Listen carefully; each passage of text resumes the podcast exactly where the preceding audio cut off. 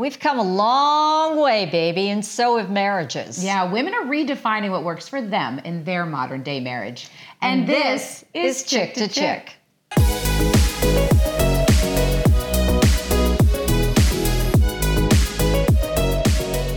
This podcast is sponsored by Steve Gebhard and Moneyline Lending. Life's journey has many stages, including marriage and buying a first home. Steve and Moneyline are dedicated to helping everyone in every stage of life achieve the dream of home ownership. Connect with Steve today to experience a worry free home buying process. Go to MoneylineMortgages.com or SteveSellsEverything.com. You know, I think when people look at marriages, it's kind of like one or the other. You know, you're either living together and that's great, or the woman moves with the man wherever he's going to go to get his job. I mean, I just feel like that's traditionally how it's been. And it's funny because, you know, our podcasts always come out of knowing something about someone about something, right?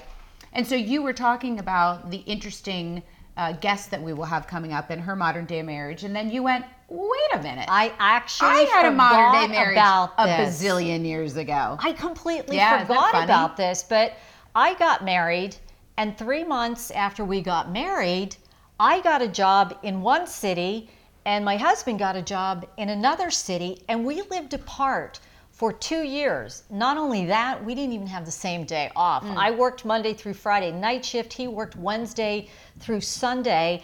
I completely forgot I know, about isn't this. that funny? This was like a million years ago too. I don't even want to say it. It was that long ago. Yeah. Um, uh, and so I, I guess we were a bit of a trendsetter then Look at because you, yeah. like I remember that was unheard of, and my parents were like, "You're doing what? Are you crazy?" And I'm like, "Oh, "I'm doing this for my career, and this is what I want to do." Yeah. But the thing is, marriages have changed they have evolved for and sure. divorce and people are getting remarried and i love Mm-hmm. the fact that women are going you know what i'm going to take ownership of this yeah, I need to do what works for me. i'm going to redefine this and i'm going to make this work for me Yeah, yeah. Which so that brings, us our- to our guest. our guest katie schmidt bunner is joining us today hey katie Hey, thanks for having me. we love that you're here so tell us about your little love story tell us all about Oh. who you are and we know that you were divorced and tell us about chris tell us everything Oh, everything. How long do you have? um, oh, about 15 So- minutes. let's see. Yeah, I got divorced. I want to say 2000. I'm going to mess it up, so I'm not going to give a year. okay Um, but more than 10 years ago, maybe 14 or 13 years ago, it doesn't matter. And uh, I lived in Westminster, Maryland, two daughters. Um, and a year or two after we got separated, um, I met Chris. We met on Match.com. And we always said we'd love to do a commercial for Match.com. Well, I would. He wouldn't. Um, so we met on Match.com, and um, you know, it was a it was a great match, a great connection. And um, the only problem was we lived about 58 miles apart. Um, his kids were in high school, mine were in high school and middle school at the time. So, and I had custody of my kids on the weekends and vice versa. And there were lacrosse games. I mean, you guys know, right? Yep. Yep. your Yeah. your life is uh, takes a backseat to your kids, and ours was no different. And I it's probably one of the things um, that attracted me to him was that he did value never missing a game, or you know, if he had time with his kids, he was not going to see me, and vice versa. So, um, you know, for a couple, probably for the first year, we saw each other every other weekend. Every so often, a night during the week, we'd meet in the middle, maybe for dinner. Uh, but the weekends we spent every other weekend together. So the plan was that in the summer or fall of 2020, no, 2021, when my daughter graduated from high school, that I was going to move in with him, find a job up in the Harrisburg area. Because I was working all the way down in DC. So that really would have just been too much of a commute. Um, then the pandemic happened and a few things changed. And uh, I got this job opportunity in Baltimore, which is much closer, about an hour and a half, maybe closer to Harrisburg than where I was working. And I thought, well, maybe I can make it work. And then with remote work and only working three days a week, I could definitely make that work. So I moved, we moved in together. I want to say it was October of 2020. I'm getting my years confused. 2021. I can't remember now at this point. I'm a little, and I'm a little bit nervous too. So it was either 20 or 21. You guys ended up getting married. And just recently, you, yeah. You recently got married, but what's mm-hmm. different is he's in Harrisburg, you're living together in Harrisburg, but you didn't give up your career and you haven't cut off contact with your children. So describe what you're doing now to maintain your your career and contact with your kids. Got it. So yes, I live in Harrisburg or, or Camp Hill or Mechanicsburg, whatever you want to call it. I work three days a week down in Baltimore. I usually do three days in a row. So I'm staying two nights in a hotel in Baltimore. It gives me the opportunity to see both my daughters because one, my eldest daughter, Sophie, lives in downtown Baltimore in Federal Hill. Um, so she's very close. And then my youngest still lives with her father, who's out in Westminster. So at least one of the two nights I'm down here, the three of us come, ideally, the three of us come together for dinner. Um, we'll typically meet somewhere that's equidistant for everybody. There are some weeks where one kid's available one night and one kid's available the other night. In that case, you know, I have two dinners out with the daughters separately. And then I come home and then I work the rest of the week at home. Like this week, I'm down here Monday through Wednesday. I will head home tomorrow and work remotely Thursday and Friday. I was going to say, why is it so important for you to make sure that you still have what what Katie wants. You know, you didn't just go, oh, I'll find whatever kind of job just so I can stay close by. What was that shift? I think more than ever, um, once your kids are up and out of the house, what else is there to focus on? And I'm not saying I don't focus on Chris or my husband, but it's kind of like, wow, I can I can be like 80% work now instead of, you know, 40% work, 60% mom. Not that I'm not still a mom, but once they're up and out and you don't have schedules to worry about or events to go to, you can kind of focus on yourself. And I got really lucky that the stars aligned, and um, Chris is so accommodating and agreeable as he is to let me do this. I shouldn't say let.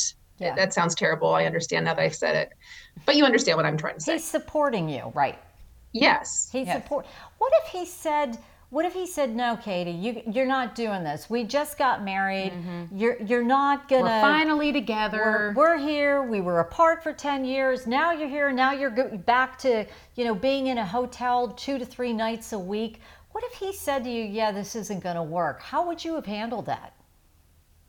I would say, "I'm sad, but I get it. I mean, this is going to last forever, right?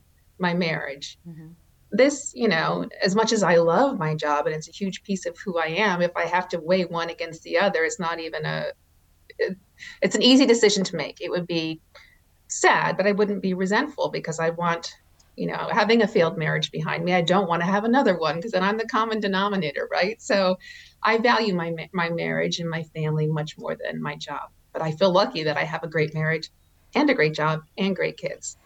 Yeah, you have two daughters. I have yep. all daughters, and I feel like as a mom, it's really important for me to kind of show and do and walk that walk, you know, walk that talk. Do you feel like you're doing that for your girls? um, absolutely. They make fun of me. Um, but yeah, I feel like I am doing that. I feel like it is sinking in. Um, sometimes when I respond to their texts, I respond and they can tell when I'm in work mode. I don't know if you guys do that as well. Oh yeah, my kids um, can tell too. Yeah.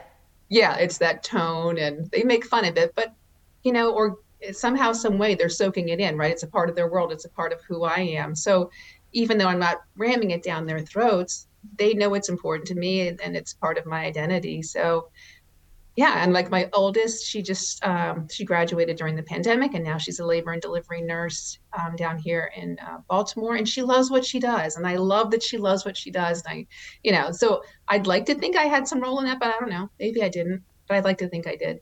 What did they think about this arrangement? And that you're down there in a hotel, and you're, a, you know, you're in uh-huh. Harrisburg, uh-huh. then you're back to Baltimore, and uh, what do they think of this? If I'm being honest, um, they, they weren't they weren't thrilled about it, but they also understand that they're grown-ups now. And you know, when we were when I first introduced the idea, they said, well, "Why doesn't he just move down here? It makes mm-hmm. more sense." And it kind of does. I mean, he works from home. He could almost work anywhere. Um, his kids are now out of the state. Mine are still in the state. So there were some tough conversations, but I love where we live up in Camp Hill. I love the friendships I've made up there, the networks we have, and I know Chris is very connected up there. Um, so I, you know, I told them that this is my decision. I want, I want your blessing. I don't need your approval, but I, I'm going to do it anyways. But I'd like your blessing. They still give me little digs sometimes. Um, they still work the guilt a little bit, but I mean, they adore Chris and they, you know, they love Chelsea and Joey. So, and they're grown up. They don't need me that much anymore.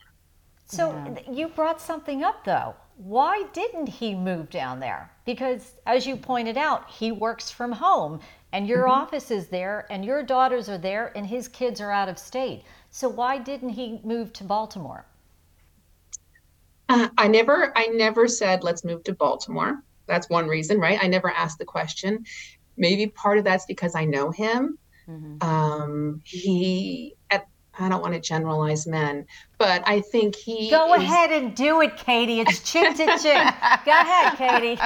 I think sometimes they're not as agile as mm-hmm. we are and go with the flow. He is a very routine person. Um, and so it would have been, I think it would have been harder for him to redesign his life than for me. I love change.